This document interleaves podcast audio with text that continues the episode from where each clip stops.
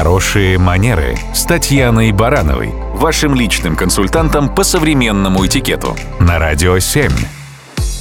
Здравствуйте. Нередко мы со слушателями разбираемся с вопросом, как на важной встрече съесть борщ максимально элегантно и без ущерба белой сорочки и репутации.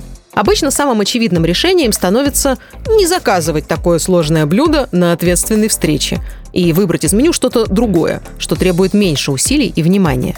Но все же опасения не справиться с блюдом не должны лишать нас возможности наслаждаться им где-либо, кроме как дома. Поговорим о супе.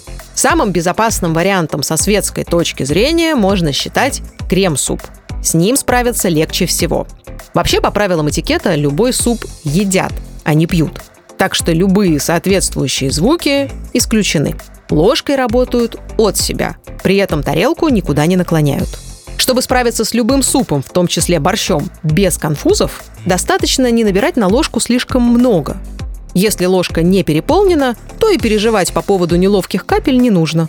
А следовательно, и наклоняться слишком близко к тарелке нет необходимости. Спина всегда остается прямой. Если суп подали горячим, не нужно дуть на него или интенсивно размешивать. Лучше спокойно дать ему остыть.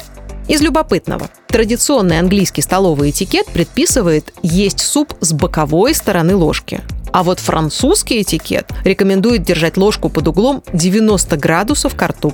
К разным супам подают разные виды ложек. Овальная – для супов с овощами или, например, с макаронами. Для чистого бульона предназначена округлая ложка.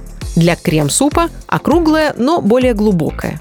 Но какой бы суп нам ни подали, главное – не торопиться – держать спину ровно и не перегружать ложку.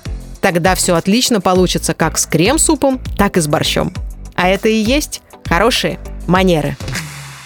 Радио 7.